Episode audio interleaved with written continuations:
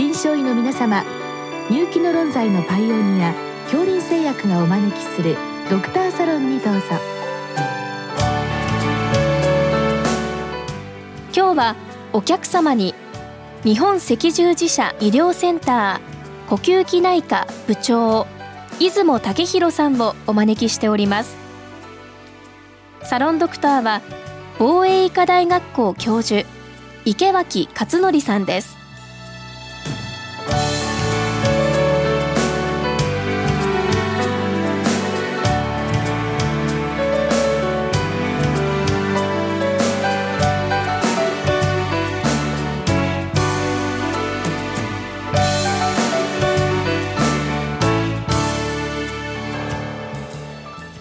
出雲先生こんばんは。こんばんは。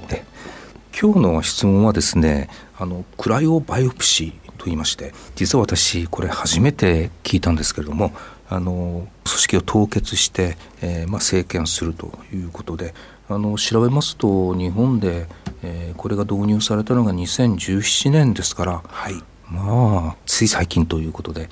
これはあの海外からと聞いていますけれどもそのあたりの先生背景をまず教えてください。はい今あのご紹介ありましたクライオバイオプシーといいますのは気管支鏡というものを用いて行う生検の新しい技術です。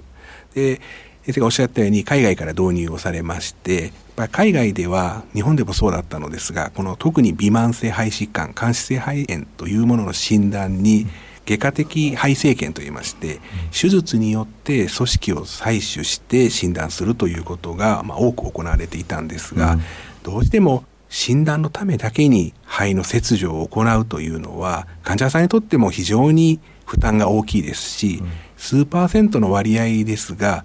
急性増悪といいましてその生検をしたことによって亡くなってしまうという方もいらっしゃったんですね。そうしますとまあ、通常肺がんのようなものであれば治療のために手術をされますが診断のためだけでそれほどの大きな侵襲を加えるということにやはりみんな疑問といいますかそれしかなかったからそう行ってきたわけです。で通常気管支強化の生検というもの TBLB と言われるものを行っていたわけですがそれですとどうしても取れる検体の大きさが2から3ミリ台ぐらいで非常に小さな組織しか取れないということでそれでは微慢性肺疾患というものの病理学的な診断が困難だったということですね。うんうん、それを解決するために先端が凍結して組織を引きちぎってくるというクライオバイオプシーがドイツフランス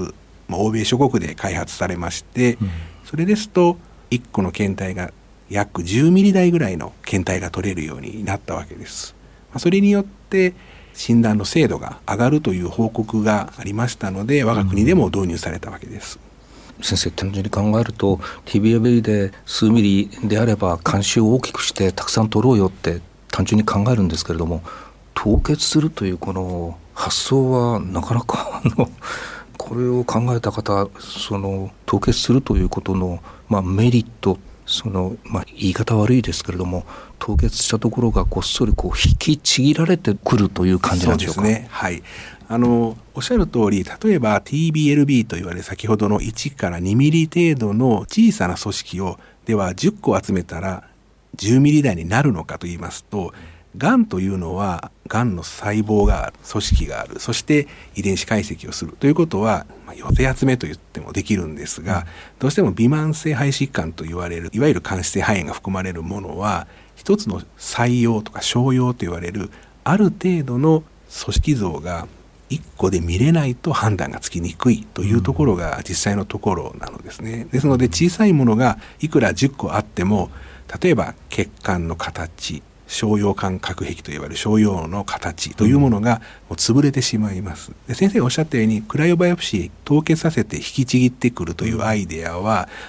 例えばアイスクリームなどを買いますとドライアイスが入っていますよね、うん、あれを素手で触りますとぐちゅっとくっついて皮膚がこう剥がれますけど、うん、ああいうものから来ていると言われています、うん、で組織を引きちぎるというのは非常になんかこう乱暴な感じはするんですが、ね、実は監視で挟みますと座滅と言いましてクラッシュしますが、引きちぎってくるということは実は挟んでいないので非常にきれいな組織が取れるというつまり座滅していないので病理学的な顕微鏡の評価がしやすいということにもつながっていると言われています。いわゆる冷凍のマイナス20度あるいは液体窒素のマイナス80度。さすがに液体窒素レベルになると、まあ、これ準備が大変で、はい、うまいこと先生このマイナス45度っていうのはそ、ね,、のあたりを考えてあるんでしょうか、はい、そうですね。やはりそのあたりがちょうどいい具合に組織がということだと思います。で改めまして先生あの今まではその外科でその生検をしなきゃいけなかったこれ患者さんにとっては手術回避できるっていう意味ではすごくありがたいわけですけれども実際のところその診断のま有効性ですねやはり TBLB よりはいいでしょうけれどもその外科の組織とほぼほぼ同じ結果が得られるというふうに見ていいんでしょうか？はい、そこはあの非常にあの難しいところでもあります。うん、と言いますのもやはり外科の組織ほどの大きさは取れないわけです。うん微慢性肺疾患その間質性肺炎というものにおきましてはやはり組織だけで診断するというのは外科生検もそうなんですけれども特に組織だけで診断するというのは非常に難しいとされていますやはり組織の診断プラス画像ですね特に CT、うん、HRCT と言われるハイリゾリューション CT による診断、そして臨床医の、身体所見とか血液検査患者さんの具合などを総合的に評価する MDD 診断というものによって評価されるとされています。ですがやはり大きくなればなるほど検体によって放射線画像以上のものが顕微鏡で情報として得られる、うん、そうしますと診断によって治療法の選択ができるというふうになるというふうに言われています。うん。今先生が治療法の選択私もあんまりあの勉強不足ではあるんですけれども回線肺炎というと、えー、炎症に対してのプレドリン、はい、ところが最近は先生繊維化に対しての抗繊維えー、治療っていうんでしょうか、はい、そういう意味では全く違う治療のオプションが出てきたので、えー、やはりこういう診断の意義っていうのは以前よりもやっぱりあるということなんですね。はい。先生のおっしゃるように例えば病理の診断画像の診断がどのような診断であってもステロイド剤しか使えないということであれば患者さんにとっての大きな利益はないわけですが、ね、例えば組織を取って、まあ、画像と合わせて組織上やはり炎症細胞浸潤が多いとか、うん、リンパ球が多いというようなことになりますと抗炎症薬つまりステロイドや免疫抑制剤などを使用するということになるわけですしやはり繊維が細胞が多いとか繊維が多いということであれば抗繊維化薬を使用するというふうに、やはり治療選択につながるということが非常に大きいと思います。あと先生あの確認ですけれども、まあ、こういったあの以前よりも非常に強力なその診断のツールがまあ使えるようになったにしてもおそらく先生方はその政権一本にその頼るんではなくて画像ですとか臨床的な状況あるいは血液中のバイオマーカー総合的に診断されるんですね。そうですね。まさに今新型コロナウイルス感染症が蔓延しておりますけれどもそちらにおいても PCR 検査だけではやはりどうしても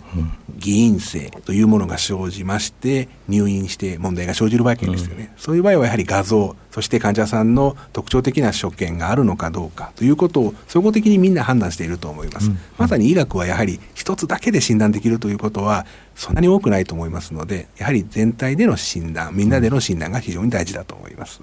あと先生簡単にあの以前よりもその大きな塊をこう持ってくるということは逆に言うと、えー、合併症でしょうか気胸ですとか、はい、あるいは出血こういったリスクはどうなんでしょうか、はい、それはやはり TBLB と言われる通常の気管支よりも多くなっています、うん、特に微慢性肺疾患間質性肺炎に対しては出血というものが問題となります、うん、ですので私たちの施設含めて多くの日本の施設外国の施設ではバルーンカテーテルという止血用のバルーンカテーテルというものを気管支の中に挿入しまして、うん、クライオバイオプシーを行って組織を採取した1秒後といいますか瞬間にバルーンを膨らませて出血をしないように対処しているというふうになっています。さすがに短所されてますね。はい。先生最後にですね、はい、えーと、これは肺がんに対してもこのクライオバイプシーあの使われているというふうに聞いていますけれども、はい、この辺りはどうなってんでしょうか、はい、現在の肺がんの診療は多くの固形がんというものの診療をリードするようになっています、うん、特に EGFR、アルク、ロス1、PDL1 さまざ、まなマーカーですね。遺伝子のマーカーや免疫チェックポイント阻害薬を使用する時の指標となるもの、うん、そういうものを解析するには現在まだ組織が必要になっております、うん、そしてそれらの多くのものを次世代シークエンサーと言われるもので解析する時にはより多い量の組織が必要ですので私たちも肺がんの診断にはほとんどまあクライオバイオプシーを用いています、うんやっぱりある程度の量がないと遺伝子解析するのに十分な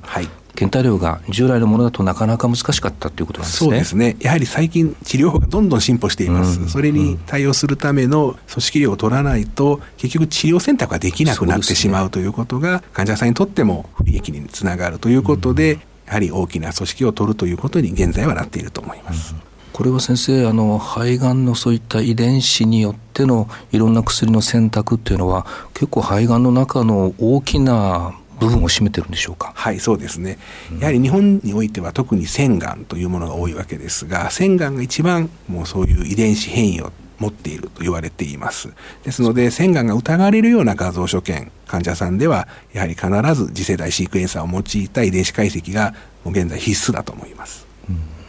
あと先生あのこのクライオバイプシーのメリットというのは、まあ、まあ比較的、まあ、外科のバイプシーに比べたら、えー、侵襲が少ないので、はい。まあ、必要であれば何回か繰り返せるということなんですよね。そうですね。おっしゃる通り、例えば間質性肺炎の治療中にやはり反応性が悪い薬においても反応が今一つだなという時に、治療経過の中でもう一度クライオバイオプシーを行って、うん、一番最初に取った組織と比較することができるということはもちろんメリットとしてありますし、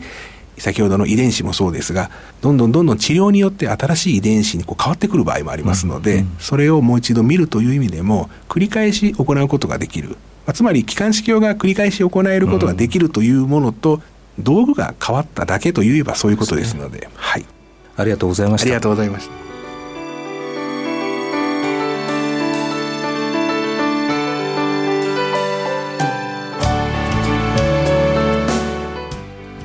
客様は日本赤十字社医療センター呼吸器内科部長出雲武弘さん。サロンドクターは防衛医科大学校教授池脇勝則さんでした。それではこれで恐林製薬がお招きしましたドクターサロンを終わります。